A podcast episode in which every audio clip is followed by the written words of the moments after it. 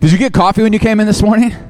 Please, if you missed it, it's impossible. It's the, it's the largest coffee sign in any lobby in Bellevue, and uh, it's free. So please always get coffee in the mornings. I don't know if you know, but if you're a teenager or you know a teenager, middle school, high school, we have a lounge that's open before and after service. So they have like they got ping pong tables and arcade games, and they've got foosball, and they got the basketball, and they got they just got they got couches, and they're not doing anything on those couches, but they're like sitting and talking to God and reading their Bibles and stuff. Don't worry.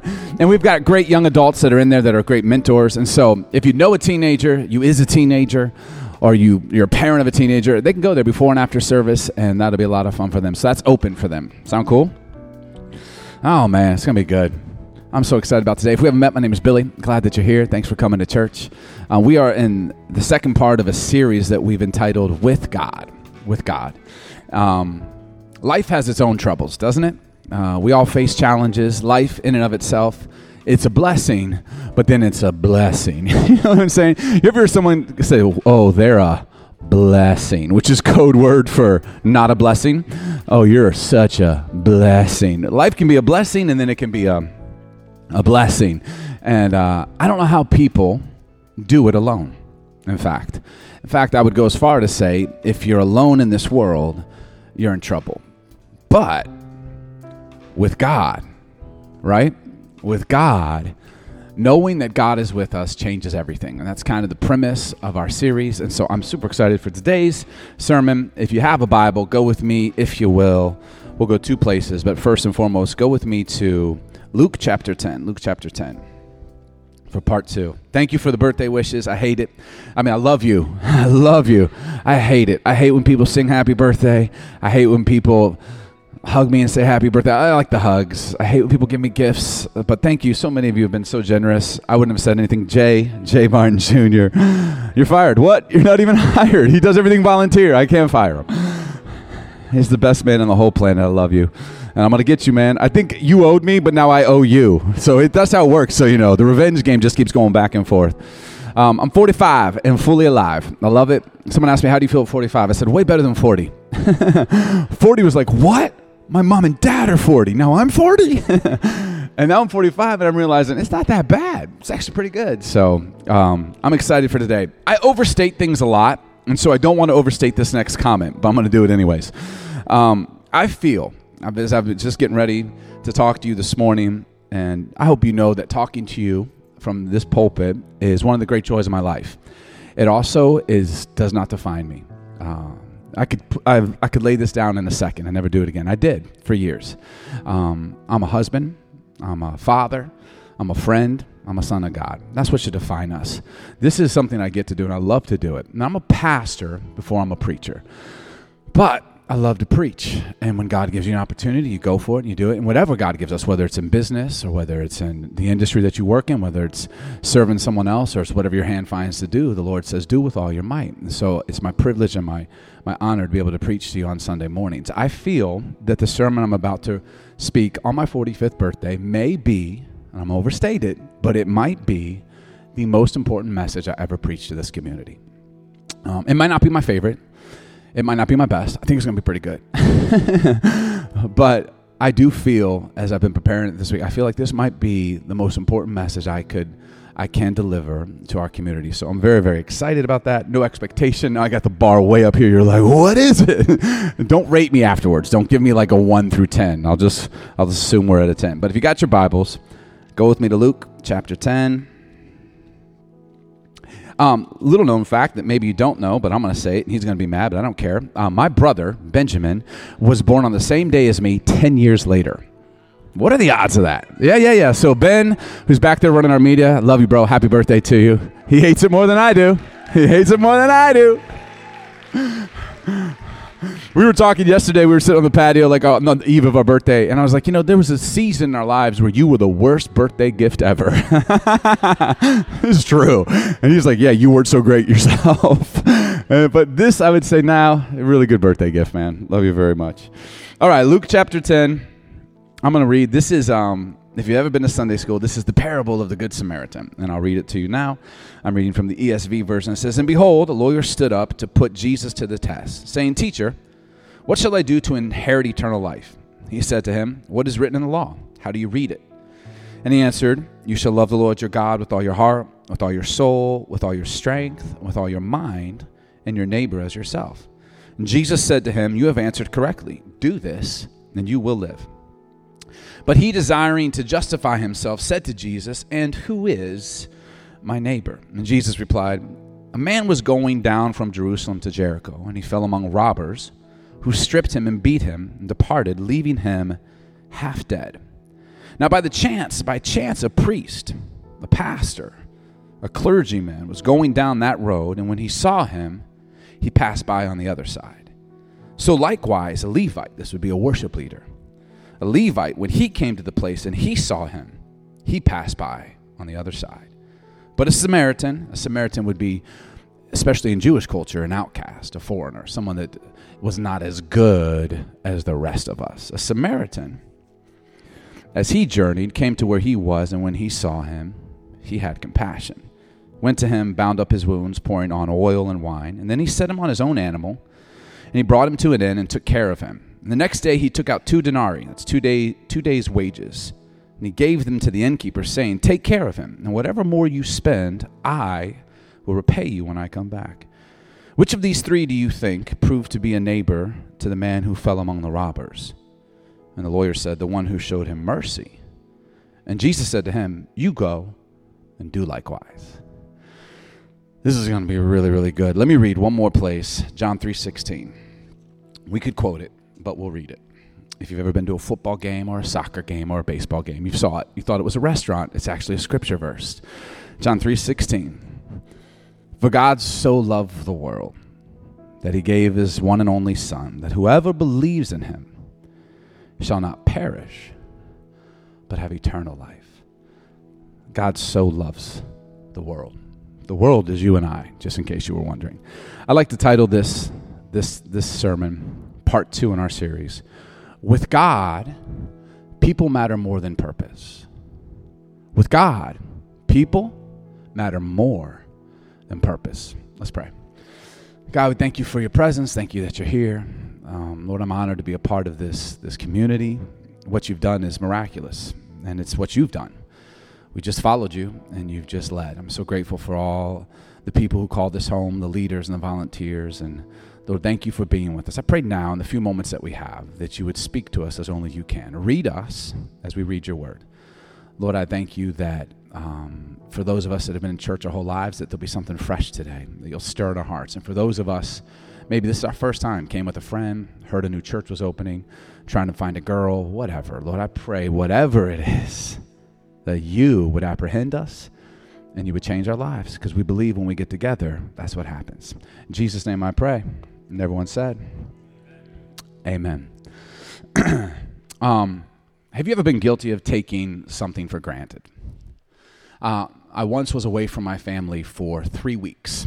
We first moved here in Seattle and uh, we were i had gotten a new job. It was 2007 and we didn't have enough money to really go on vacation because it costs a lot to move from atlanta to seattle. And so and also i couldn't get leave time. So jen and i kind of came up with this decision. She was going to go back to atlanta where her family was with the kids and she could stay with them. They could get a vacation because we needed it. And they had a pool and so it'd be fun. And for whatever reason we decided on, on the number of three weeks. There was some business to take care of. And at first i was kind of bummed. Like oh man my wife and my kids for three weeks. But then there was a part of me if I'm being honest, that was low key, like looking forward to it. You know what I'm saying? Like a little, a little me time. now, I've never been away from my wife, my kids for this long. In fact, I don't think we'd ever been away from each other for more than a week. And so, a three week stretch, I had no idea what I was getting myself into. But at first, it was kind of good. Now, I love Jen. I love her a lot like a lot, a lot, a lot. Uh, we've been going on this for almost 25 years. But sometimes um, she speaks her opinion. and I love her opinion and I love her, I love her perspective. But sometimes she's got a lot of them. and I love I love communicating with my wife. She's the easiest to communicate with. I mean, she really is, and I, I don't take that for granted because I know that that doesn't always happen. But but sometimes I'm gonna be doing this a lot. Um, she asks questions that aren't really questions. Uh, any of the men understand? Like it's more like a comment. Like I'll be making a sandwich, and she'll walk in and she'll be like, "Are you going to eat that whole thing?" Now, I know she doesn't mean it to come off like that, but that's how I hear it. I'm like, no, babe, no, no, no. I just spent the last 10 minutes slicing this meat and gathering this cheese and tomatoes and lettuce and, you know, toasting the bun perfectly and spreading some mayo on it because I'm going to take one bite and then throw the other of it in the trash. That's what, you know. Um, I'll get dressed in the morning. I'll literally, we'll be in the bathroom, we're getting dressed, and I'll turn around and she'll be like, are you really going to wear that? Again, she goes, it's, it's not how you mean it, but it's how I hear it. And I'll be like, no, no, no, no, no. In fact, I put all of this on shoes, cologne, everything, because I'm going to go downstairs, get a cup of coffee. Then I'm coming right back up. I'm going to take it all off and wear a completely different outfit. This is, a, this is morning coffee outfit, is what this is. Right? she'll come home from work sometimes, and I can tell she's been going hard all day long. She's a girl boss, and I get it. She'll come in and she'll sit down and she'll be like, So, what did you do today? Again, it's how I hear it, you know? I want to be like, but me? Nothing. Absolutely nothing. In fact, I waited for you to leave so I could go downstairs and binge watch Netflix and eat nachos all day long. By the way, what's for dinner? You know what I'm saying? Like, that's what I want to do. I love her. I love her. I, I really, really do. But sometimes, I love my kids a lot. Like a lot, a lot, a lot. I love them, all three of them. But uh, sometimes. um, I feel like they um, they take my my generosity and treat it with total disregard. Like I provide them with rooms that they don't pay for, and I just ask every now and then, just keep it clean. I'm like, oh yeah, no problem, Dad. And I'll walk in there on a random day, and it's as if someone came in and pulled the pin on seven hand grenades and just let them go. You know what I'm saying? It's like it's impossible to live in this kind of mess. It's total chaos, and I just feel like I don't, I don't understand. Sometimes I'll ask my kids to do you know, help around the house. Like, hey, do you mind before going out with your friends, would you just, would you do the dishes? Oh, no problem, Dad. I got you. Thank you. Four days later, right? Just dishes just overflowing, just everywhere. Sometimes I'll be like, hey, um, hey, before you go to bed, you mind taking the trash out? I know I typically do it because I do everything around here. But uh, I'm gonna I'm gonna hit it a little early. So could you do that? Got you. I'll take it out. I'm like, it's really important that you take it out tonight. Yeah, yeah. I heard you. Yeah, yeah. I'm to say one more time because if you don't, the trash guy comes real early in the morning. And if you don't take it out tonight, before you go to bed, like I just asked you three times, then what'll happen is the trash will just be left and it'll build up all week long, and I got to deal with that. Dad, I got you. Next morning, 7 a.m., I hear the trash truck going by, wakes me up, and I think to myself, surely, surely they did it. I walk out and there's my trash. You know what I'm saying? They didn't do it. Um, so I love my kids, like I really do. But sometimes, so when they left for three weeks at the beginning, I was like, this is gonna be great. First three days, it was awesome. It was clean. Everything was organized in its place. Um, quiet. I liked it. After, on day three, I started to miss them. I did. I missed Jen. I missed the kids. Day six, I really missed them. I mean, I really missed them. Day 10, I mean, I was literally, I would go into their room and mess things up just to pretend that they were around. Like, you know, I would do that. I would literally, I, I, I would call Jen, and I would just, I would just want to, I just want to hear her voice. I just call him, babe. I just want to hear your voice. Can we keep talking? I just miss kissing your lips. I miss doing other things. you know, ten days. On day fifteen, it got real bad. I remember it. I remember it like it was yesterday, although it was like 15 years ago. On day 15, I mean, honestly, I just let dishes pile up. I'd call Jen three to four times a day. I was getting suspicious. I'm like, hey, is that one guy there? That one guy? I literally did this. She's like, what guy? The guy that liked you when we used to live there? You know, was, no. I'm like, I swear to God, I'll fly in. You know, like I was having, I was having a moment. And she's like, babe, what's wrong with you? And I would just talk to her for. I was like, babe, do you want to ask what I'm wearing? Do you want to ask what I'm eating? You know, like, give me all your opinions. I want to know. You know, I mean, I literally, I went through a photo album. I am not a photo album guy. I remember sitting that night looking through our wedding album. It's the first time I looked through it since we got married. We've been married for like 10 years at this point or more. And I was like tearing up. I was like, she's so beautiful. You know, we have such a good life together. Or we did, you know. uh, day 18. Rumor has it that I was out on my front lawn that morning watering it in nothing but my boxers. Now, I can neither confirm nor deny this. But a friend drove by and called Jen concerned. She's like, Hey, I'm really concerned because I drove by this morning and your husband was outside and he had his cup of coffee and he was watering the grass and he was staring off in the distance, real kind of weird like. And all he was wearing were his boxers. And we know how he is about taking his shirt off in public, you know?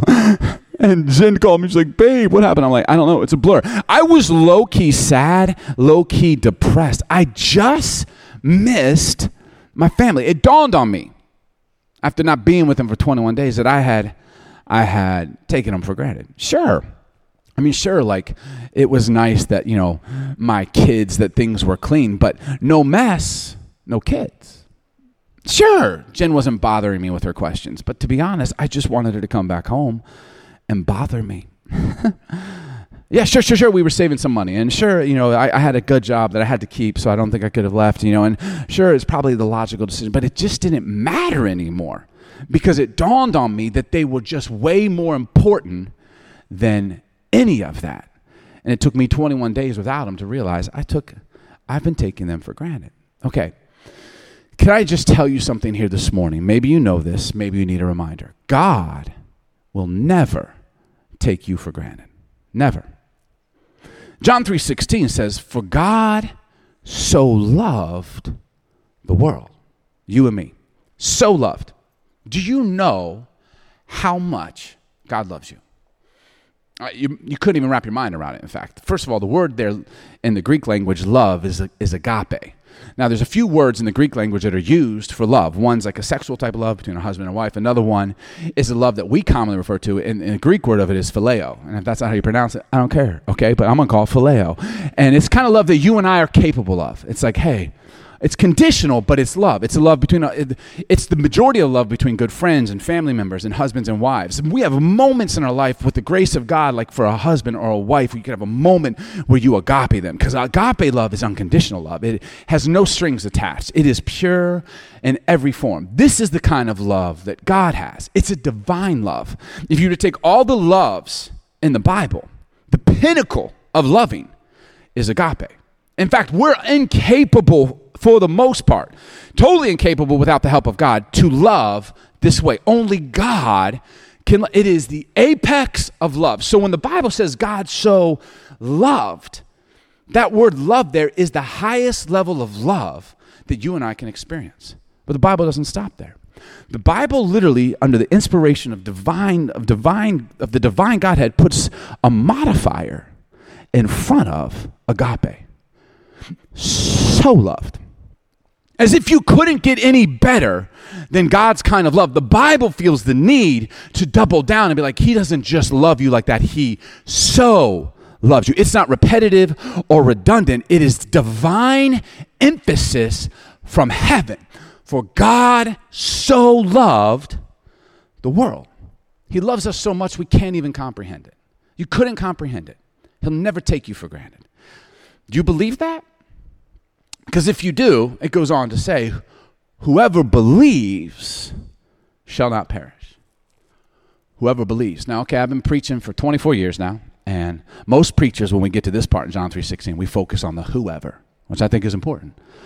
Anyone and everyone, whosoever, right? That's the King James Version. Whosoever hath believed, right? And when we talk about anyone come down, and I, and I agree with that, but, but what do the whosoevers of the world have to do to be saved. We've, we've, we've identified whosoever. But what do they have to do? What do you and I have to do to be saved? Believe. That's it. Believe. Whosoever believes. That means I put my faith in God. I trust that not only is He great, He's good. I think it's easy, whether you've been in church or not, to, to believe that God is great. Just look around you. Look at the skies. Look at the stars. Look at the sun. Look at the moon. Look at your own body. Look at, look at t- that breath that I just took. How? God is great. He's the, he's the King of kings. He's the Alpha, the Omega. But I, sometimes I struggle believing that He's good like that he wants good for me, that he cares about the prayers that I'm praying, that he wants me not only to be able to pay the bills, but to have a little extra to go on vacation, that he cares that you want the parking spot closest to the church so you don't have to walk so far. Like he's good. He wants good things for you. Like I want to buy those Gucci shoes. He's like, yeah, it's a little pricey, you're wasting your money, but I'm good. You know, whatever. He's he wants he wants you to have good relationships. He wants you to be happy. He wants you to laugh because God is great and God is good. And the Bible says, whoever believes this shall be saved, shall not, in fact, perish. Perish. For God so loved the world that he gave his only begotten Son, that whoever does what he says shall not perish. I mean, you should do what he says, but that's that's not what it says. It's good to do what God says. Obey. That's that's that's a that's a commandment. But that's not what John 3:16 says. For God so loved the world that he gave his only son, that whoever worships him passionately shall not perish. You should worship him passionately. My good friend Phil Farrell is going to be here at the second part of church, and he's going to join the team, and we're going to worship passionately. And that's good, but that's, that's not what John 3.16 says. For God so loved the world that he gave his one and only Son, that whosoever is faithful in their church attendance shall not perish. That's good. I'm a pastor of a church. I hope you come. I'm glad you're here. But that's not what John 3.16 says. For God so, I'm going to do this all day, so loved the world, he gave his one and only Son, that whoever prays without ceasing in their prayer closet, making war on the floor, shall not perish. You should do that.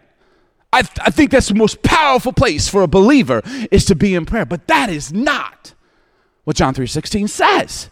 We sometimes make it say all of those things. And we live our lives like it says all those things. But it says, whosoever believes puts their hope in God. Well, anybody could put their hope in God. I only know a few people who can pray for 12 hours straight. Two, in fact. Some of them are in here, and I, I, it's amazing.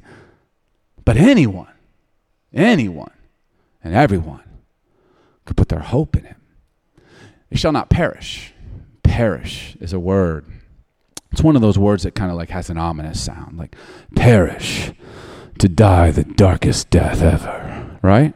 Perish, to go to the depths of hell and visit Satan. that's that's not what perish means. That's not what it means. Did you know that you could be alive and still perishing? Did you know that? This isn't talking about going to the abyss of hell. We read it that way, but I'll, it's not my opinion. Here's the actual literal Greek translation of the word perish. It says it doesn't speak of extinction, but of ruin or loss.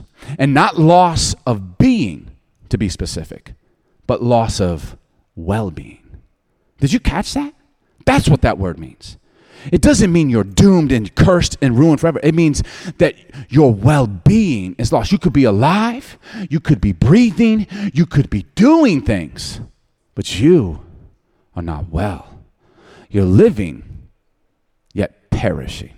That's what it's talking about. So many times, and no doubt, if you don't accept Jesus as your Lord and Savior, and that's the only way to get to heaven. So there is that connotation. But this, but John three sixteen, in its specificness right here, is saying, no, no, no, no. I'm not talking about like going to hell. I'm talking about like you could, while you're alive, be unwell in your soul, in your spirit. Kind of like the guy we met in Luke 10, the guy who got mugged by the robbers. Look what it says in verse 30 of Luke 10. It says, They robbed him, they took everything, and look how it ends. They left him half dead. Half dead. Um, not fully dead, and yet not fully alive half dead. Since we're talking about Greek, the Greek word here means entirely exhausted. God, I love it. I love that half dead means entirely exhausted because I can relate with that. I can relate with getting in my car, going to my job, saying hi to you, and I'm here, but I am entirely exhausted. Have you ever been there? That's that's where this man was when we read the parable of the good Samaritan. The man who was beaten and left for dead, he was he was half dead. The Bible says if you believe, you don't have to live that way. Okay, let's look at the parable of the good Samaritan for the remaining time that we have. Kind of got a basis of John 3:16. You feel good about that? Turn to your neighbor like, "We're good." All right. Parable of the good Samaritan. Um, it's self-explanatory in a lot of ways. Sometimes when Jesus shares stories in Scripture, there's kind of allegory and there's metaf- there's metaf- metaphor and there's symbolism. This one's just kind of straightforward. Like you read, it, you're like, yeah, that kind of makes sense. Like it, it, I am way more interested with what happens immediately after Jesus gives the parable of the Good Samaritan. Okay, the parable of the Good Samaritan goes all the way up to verse 37. Verse 38, it starts immediately after the next place Jesus is in Scripture. He's at Martha and Mary's house.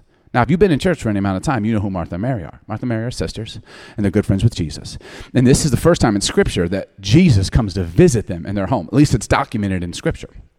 And so, immediately after giving this parable, he goes to Martha and Mary's. And here's the whole deal. I'll just give it to you real quick if you, if you don't know it. Here's the whole deal with Martha and Mary. They're thrilled out of their minds because the Messiah, they know him to be the Messiah. They know in their heart that Jesus is the Lord. So they know that. Not everyone knew that, but Martha Mary knew it. And so he's coming over to have dinner. So, I mean, they're making the pita, they're getting the hummus, they're going, they're getting the olives and the olive oil. And I'm sure there's french fries because, I mean, french fries have been around since Jesus said, let there be light. And so there's french fries all over the table. Like they're getting it all ready. And the Bible says that Martha is so busy so busy. And Martha's not bad. We like Martha. There's a lot of Marthas in this in this church, and we're so grateful for Martha. If without Marthas and the male version of Marthas, there would be no lights, and there would be no sound, and there would be no chairs, and there would be no coffee. So Martha, we salute you. And we're not mad at you, Martha, but Martha's losing her mind, just making all the preparations. And when Jesus gets there, Mary just goes in, just wants to be right where he is. He sits down. He's like, I was thinking. She's like, What were you thinking? And she sits right by his feet. Like, Tell me. Tell me at all. I just, you smell good. like she just, Bible says that Mary just sits at his feet, and Martha is in the kitchen preparing, and Martha gets upset. She, she comes out to Jesus. She's like, "What? What's happening? I'm in here doing all these things. I'm cleaning. I'm, I'm, I'm preparing for you. I'm trying to do good things. And my sister, make her help me." She says. And verse 41, 42 uh, uh, of this very next passage, Jesus says, "Martha, Martha, you're so busy." Doing. What Mary has chosen is better. That's what he says in verse 42. What she chose, she, she's chosen better. Let me clarify. What Martha is doing isn't bad. She's not doing bad things. In fact, you could say it's a very good cause. God is coming to dinner. Let's make it good for him. I think that's a good cause. I could get behind that personally, nobly. I think it's right. I think it's it's well, and that is a she's not doing a bad thing. But Jesus lovingly corrects her and says says Martha, what you're doing isn't bad. But stop already because what Mary is doing is better. All of our doing for God is not as important as just being with God, following him, trusting him, waiting on him being where He is. This isn't like, oh, so you mean I just need to sit and pray and read and meditate. I do that from time to time, but I don't do that all day. And this passage certainly is not giving me permission to do so. Being with God is where He goes, I'll go. Be where He is. Be where He is. If God's in the living room, I'm in the living room with God, not in the kitchen, doing good things. If he says, I'm going over here, well, that's, that's where I'm going too. Be where Jesus is. Because what are we actually going to do for God anyway that he can't do for himself? How, is, how pompous of us. And I'm speaking to myself because I certainly have played this out in my life over the last 45 years. Like, I'm going to do something so good for God. Like, okay, go for it. But honestly, you you think he needs you to do that? Like if you didn't show up, it wouldn't happen. Need I remind us, he said, Let there be light, and consulted with none of us, right? Didn't ask our advice on how to form the firmament of the skies. He just is. What are we going to do for God? Whatever you think it is, He would rather you not do that and just be where He is. Not my opinion, just the scriptures. I've learned this real time with my kids. They're now, my boys are grown, my daughter's almost grown. Sons are 22, 21, my daughter's 17. And um, I love them. I love my boys who have moved out of the house at this point. I'm so proud of them everything they've accomplished. I really am. Like, and I kind of right now I just want to tell you all they've accomplished, but I'm gonna, I'm gonna hold, I'm gonna hold back because they're like, Dad. I love to brag on them. They're just, they're so amazing. But can I tell you what I look forward to most? It's not Judah calling me like, Hey, signed another deal. It's not Caleb telling me, Hey, going to another country, traveling to another state. Like, it's none of that. I'm, I'm like, Dude, you're the man. God, you're so amazing. But can I tell you what I look forward to most as a dad? I've learned this real time after 22 years of being a father. I just want them to come over to the house. I'll call Judah all the time. Hey, what are you doing? What are you doing? Well, I'm on a call with Bill Gates. Okay, cool. Um, tell Bill I said hi. Also, do you want to come over, man? Like, we're just we're playing cards tonight. Um, Caleb, I literally told Caleb he moved out three months ago. He's with like roommates, and I just sent him a text like, just so you know, fridge is wide open, anytime, man. Eat whatever you want. So Caleb's over all the time, and I love it because I just I just want to be around them. I'm not so much concerned with the good they're doing. Like, do good, like, succeed, accomplish, achieve. Yeah, I'm your biggest fan, but can I just, be, as a dad, as an earthly dad, I would much, I just want to be with you. Like, hey, who, do you like that one girl? I think she likes you. You know, like, what do you, what do you think you want to, you want to go on vacation with us? Like, I just, I want, how much more with God? Okay, now let's contrast what, what Jesus says to Martha and what he's saying of the Good Samaritan, because these are right next to each other. Scripture begs us to compare the two, because it's, it's a good parable of the Good Samaritan, and then it's Martha and Mary. And so it's begging us, like, compare, compare. It's wanting us to do that. So let's do it real quick. To Martha, he's like, Martha, relax. You're so busy. You're, you're doing so much, doing good and all. You're doing so much. He's like, what Mary chose is better. And then he speaks of the Good Samaritan at the very end. He tells him, he's like in verse in verse 37, he looks to the lawyer and he says, The Good Samaritan, what he did, go and do likewise. So Jesus says to Martha, Stop all of your doing and striving. Stop. Stop doing it. And then he says of the Samaritan, what he did, do that. Okay, it seems like mixed messages. Martha stop doing all you're doing. And what she was doing was everything she could for God. He's like, stop it. Just come be with me. But when the Good Samaritan helps another, helps another person, Jesus says, see what he did? You go do that too. Ooh. As if to say, caring for and valuing and loving the people God puts in our path is the most important thing to God. And yet here I am trying to do everything I can for the king. I'll make him proud. He's like, stop. I'm already proud of you. I just need you to be with me. Like, I, you know how powerful I am? You're not adding anything to me. I just love you. I so love you. So let's just be. Well, I'm gonna help. I'm gonna help these people that you put. Oh yeah, do that. The people that I put in your path, do that. The priest of Levite, they walk down the street.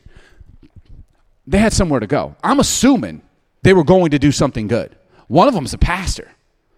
I'm assuming. Let's just assume, like he's not a bad man. He's going to do something good. He's got a good purpose. He's pursuing it. The Levite, he's a worship leader.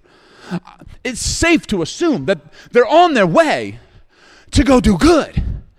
And then God puts someone in their path and they they ignore the person that God put in their path. You say they ignore everyone. It doesn't matter if they ignore everyone, but there's someone in their path, and that is the person that they are ignoring.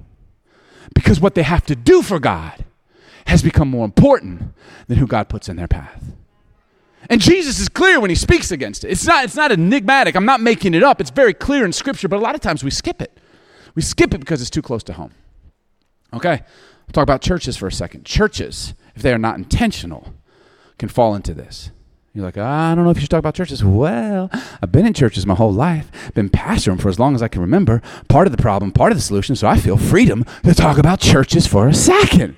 If we aren't careful, as communities of faith and as believers, it becomes less about caring for the people that God has put in our path and more about using people to accomplish all of the great purposes God has given us. It's less about the people that God put in our path, in our world, put us here. This is God. He put us here. I love church because I meet people I would never come across in my path. I got a narrow path, so do you. Some of us have broader, but for the most part, it's narrow. But I come in here, and you and I would have never met probably, but here we are in church. You, you go here, I go here. We should get coffee. And my world gets wider and broader and bigger. My perspective, my heart grows. But if we're not careful, it becomes less about caring and valuing and loving the people that are here. And it becomes about using people to accomplish the great purposes of God. What it looks like, instead of coming into church and being like, You walk into church and what you're confronted with is like, how you doing? Hey, how can we help? We're the church. All of us. So how can we help you? Can we help you with the depression you're going through? Help you with your faith? you're struggling? Help you with the depression. Uh, how about the how about the addiction? We could help. I got people. Man, there's people in here that've been set free from addiction. How's your marriage? How are your kids? How can we help? How can we help you with your finances? How can we help you with what you're wrestling with, the decisions you have to make? Why? Because we are the church. I'm not saying me is the church. I'm looking. We're in this together. Uh, we are the church. Just because I get up here and talk, you're like, so what should I do with my finances? I don't know, but I know some crazy good financial people in here that could help you.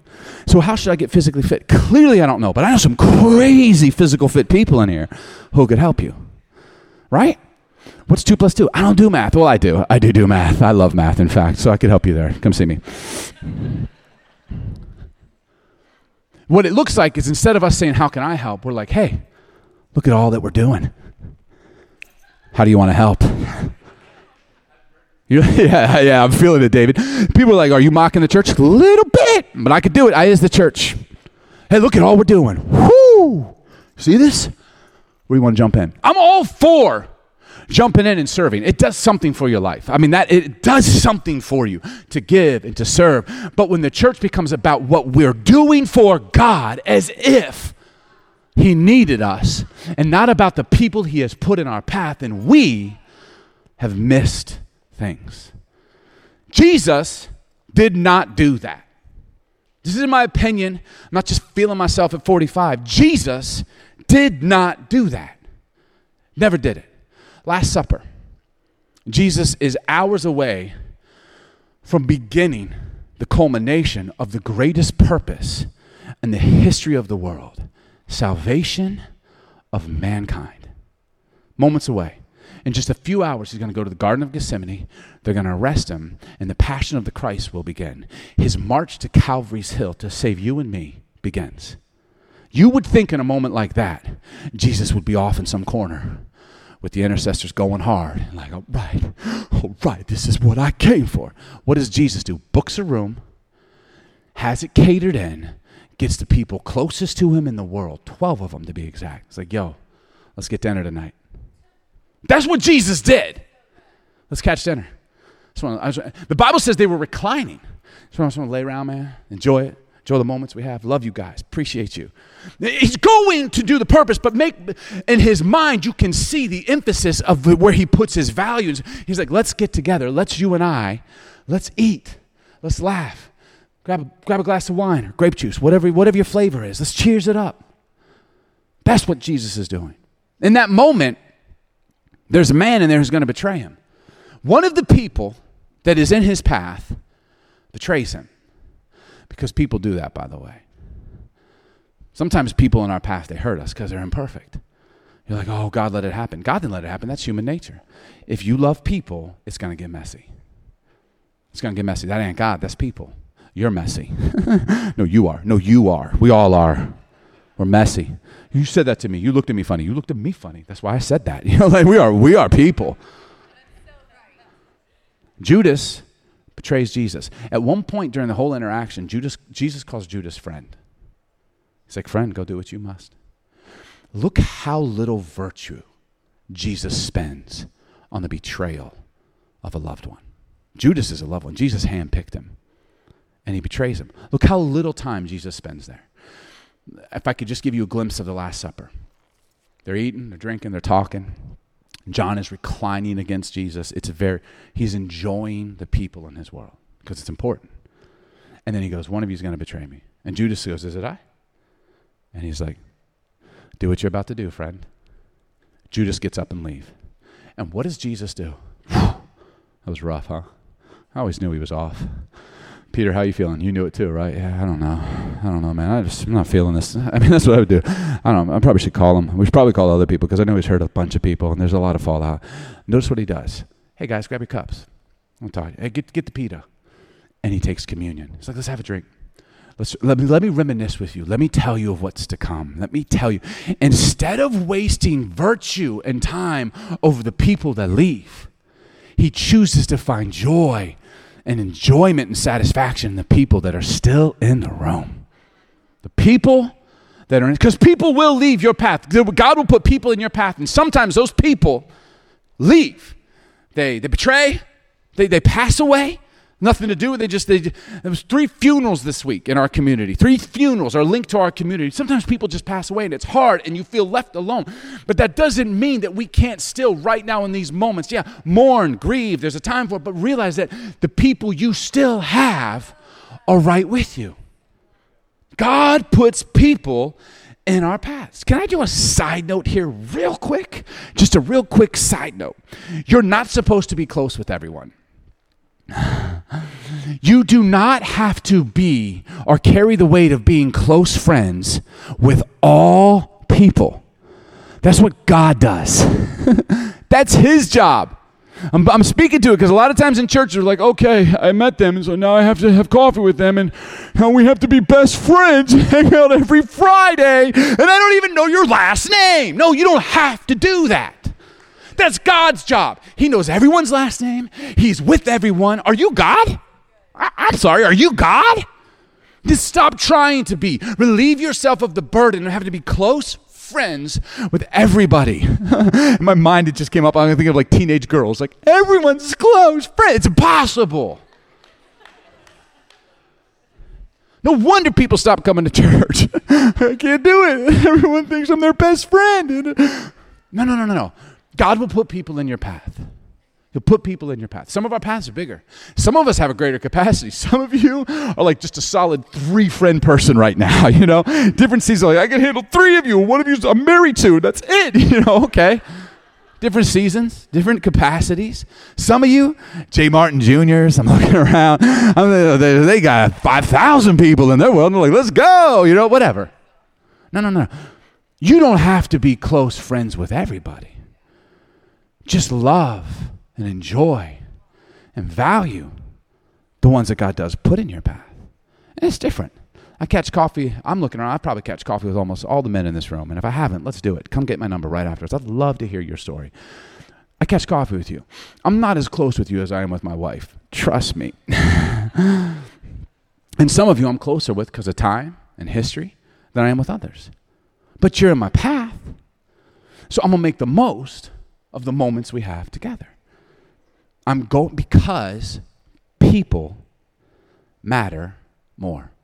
You even see it on the cross when Jesus is, is breathing his last breath. He's been hung on the cross by people who hate him, people that have betrayed him and beaten him and tortured him and spoken evil of him. And you see it, I, I believe it's in, yeah, John 19, 26. Yeah, look at this. Look at this. He has for all intensive purposes, accomplished the greatest purpose on the planet. In this, this point in Scripture, he is on the cross already. I don't know how close he is to death, but we are talking breaths away.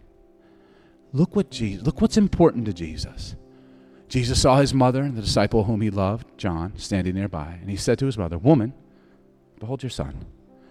And he said to the disciple, "Behold your mother." He's thinking in his mind, "My mom needs a son." And my disciple, who's like a son, he needs a mom.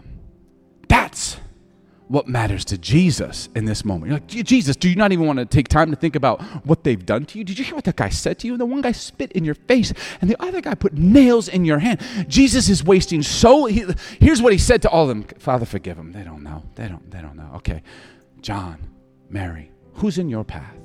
Jesus makes this statement, he gives us this example so many times in Scripture. He's more concerned with the people than he is with the purpose. If everything was about the purpose, then he would have ignored John and Mary. It's like, hey, it's bigger than you, okay? Don't be so selfish. Okay, I got to go do good things for God. Just don't be so selfish. Put others first. We do that.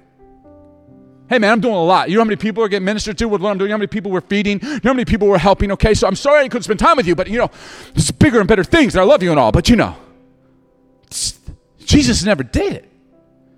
Hey, I'm about to go die for the sins of the world. We should eat something. How you doing? Judas, you're my friend. Get out of here. All right, okay, guys. John, behold your mom.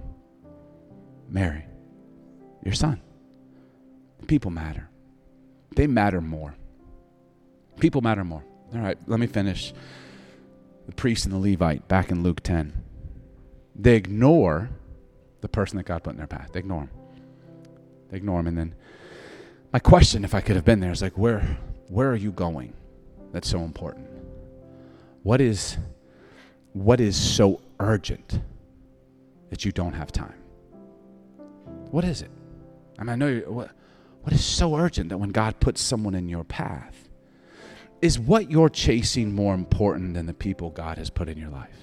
That's my question. Is what you're chasing after, is it more important than the people God has put in your life? Even the good that you're chasing after, because it's not supposed to be. We see this all throughout Scripture. You see it.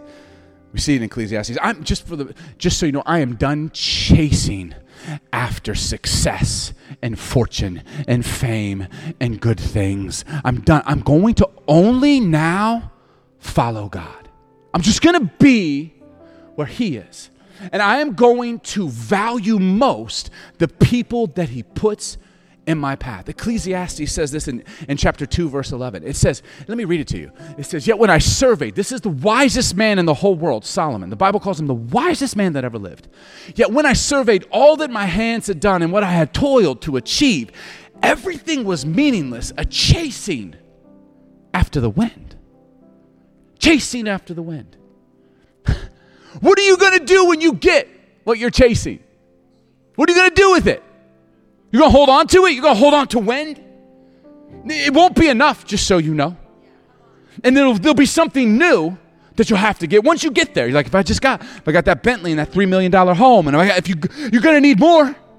You're going to, and it won't fully satisfy you. What, what are you chasing after? The Bible, the wisest man said, it is a chasing after the wind. In fact, if you continue to do it, you will find yourself half dead. Half dead. Entirely exhausted. Because you're chasing after everything when what we should be doing is being where God is and appreciating the people He's put in our path. Do you know with God, one thing always leads to another? Did you know that? I have learned that in my 40s. I will never ever forget it. It's become a life motto for me. With God, one thing always leads to another. That means I walk through a door that to me doesn't look like much, but God opened it. I'm like, well, that's not what I've been praying for. Just walk through, man. Okay, I'll just, I mean, it's open, so I'll go. And I get through that door, and I'm like, this is nice. It's not what I was hoping for, whatever. And there's another door, because I walked the first door and the second door. And it's like, well, I don't know. I mean, I met this person, but I mean, it's not what I've been praying for. It's not what I meant. I guess, I mean, God opened the door. I mean, I'll just go through it. And then, and I get like three, four doors deep. And all of a sudden, door number five, or whatever door it is, I'm like, this is, this is what my heart has, well, you would have never known had you not just followed God. He's opening doors you know nothing of. He's answering prayers you're not even praying because you don't know to pray them yet. Because He's God. He's got doors so far down, and you're like, I'm just, can you just take solace in that? And so, what are you chasing after? You're going after fortune? I've got your fortune. His name is Jesus. And if you follow him, all these things will come to you. All the you say, oh, you mean the Bentleys? If it's God's will, probably isn't for most of us, but for some of you it might be. It could be. Follow God. Be where He is. Sometimes God answers our prayers by showing us what we already have. Did you know that? God, please answer my prayer. Please answer my prayer. And it's like He wants me from heaven. Open your eyes. They're right in front of you. We're looking for an outcome. God's giving you people. Well, I don't like them all the time. They don't like you all the time. You're welcome. Welcome to community and following Jesus. Sometimes He answers our prayer just by showing us what's right in front of us. We can't see it. Lord, if you could just, He's like, look, look what you have, man. I need more, but look what you have. This is where your happiness is. I was uh, talking with someone a couple weeks ago, and they asked me, Billy, what's your vision? What's your what's your ten year vision? And I think they were meaning for the church. And I, vision, this is church language, and I'm not mad about it. But what they mean is like, what is the inspiring plan that you have to get people on board, to cause things to grow? Without vision, the people perish. What's your vision? And I got it, and I love it. I'm sorry, you know, for probably 15 years as a pastor, I'm like, I got vision, I got vision. What's your vision? And I was like, oh, let me tell you. And I think they meant for the church, but I was like, this is for my whole life. I'm 45, and for the next 45 years, here's what I'm going to do I'm going to follow God wherever He leads. I'm not going to chase anything else. I'm just going to follow Him wherever He leads. And what He gives me to do today, I'm going to do that with all my heart. And then I'm going to do that same thing tomorrow, and then I'm going to do that same thing the next day. Here's my vision. That's what I'm going to do.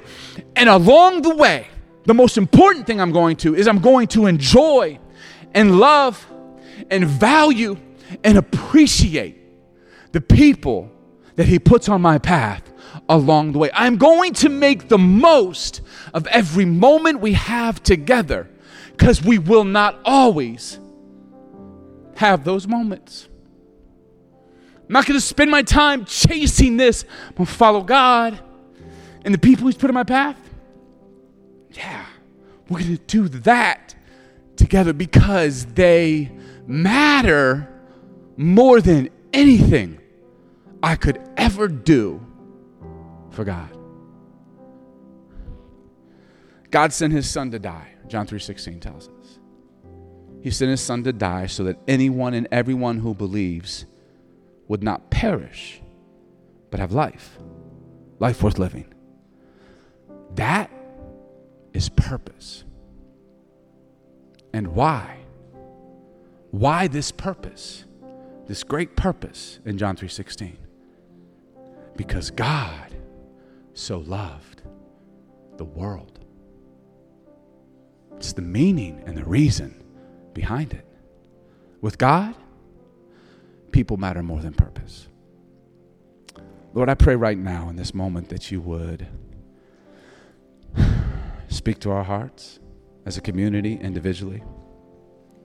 Help us to never fail to see you in it all, no matter what we're going through, no matter how hard it gets sometimes. May we forever keep you the focus and help me to appreciate to love and care for the ones that you've put in our paths.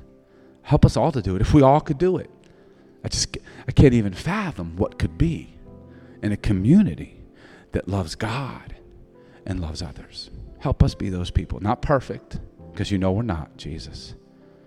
But we're going to try. Help us to be grateful.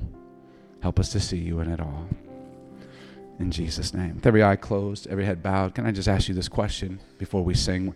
If you're in here and you don't know Jesus, you haven't made him your personal Lord and Savior. John 3:16.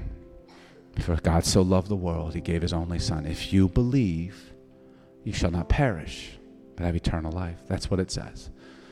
If you're in here, I'm going to count to three. When I get to three in just a few seconds, if that's you, if you say today, I put my faith in Jesus, would you raise your hand? just so I could see eyes are closed. It's personal between you and God, but I'd be honored to pray with you on October 17th, my 45th birthday. It'd be an honor. If you're in here and today is the day that you choose to put your hope and trust in a God who so loves you, would you raise your hand when I get to three? One, two, three. Wherever you are, thank you, thank you, thank you. Anyone else? You just put it up and slip it right back down. I got you. Anyone else? Okay, God, thank you. Thank you for being in this moment. Thank you for loving us. Thank you for saving us right now. With all those that raise their hands, we ask you to forgive us of our sins because only you can. Thank you for loving us even before we loved you. Thank you for saving us and thank you for leading us. We give our lives to you. We put our hope and trust in you. We believe from this day forward. In Jesus' name I pray. Amen.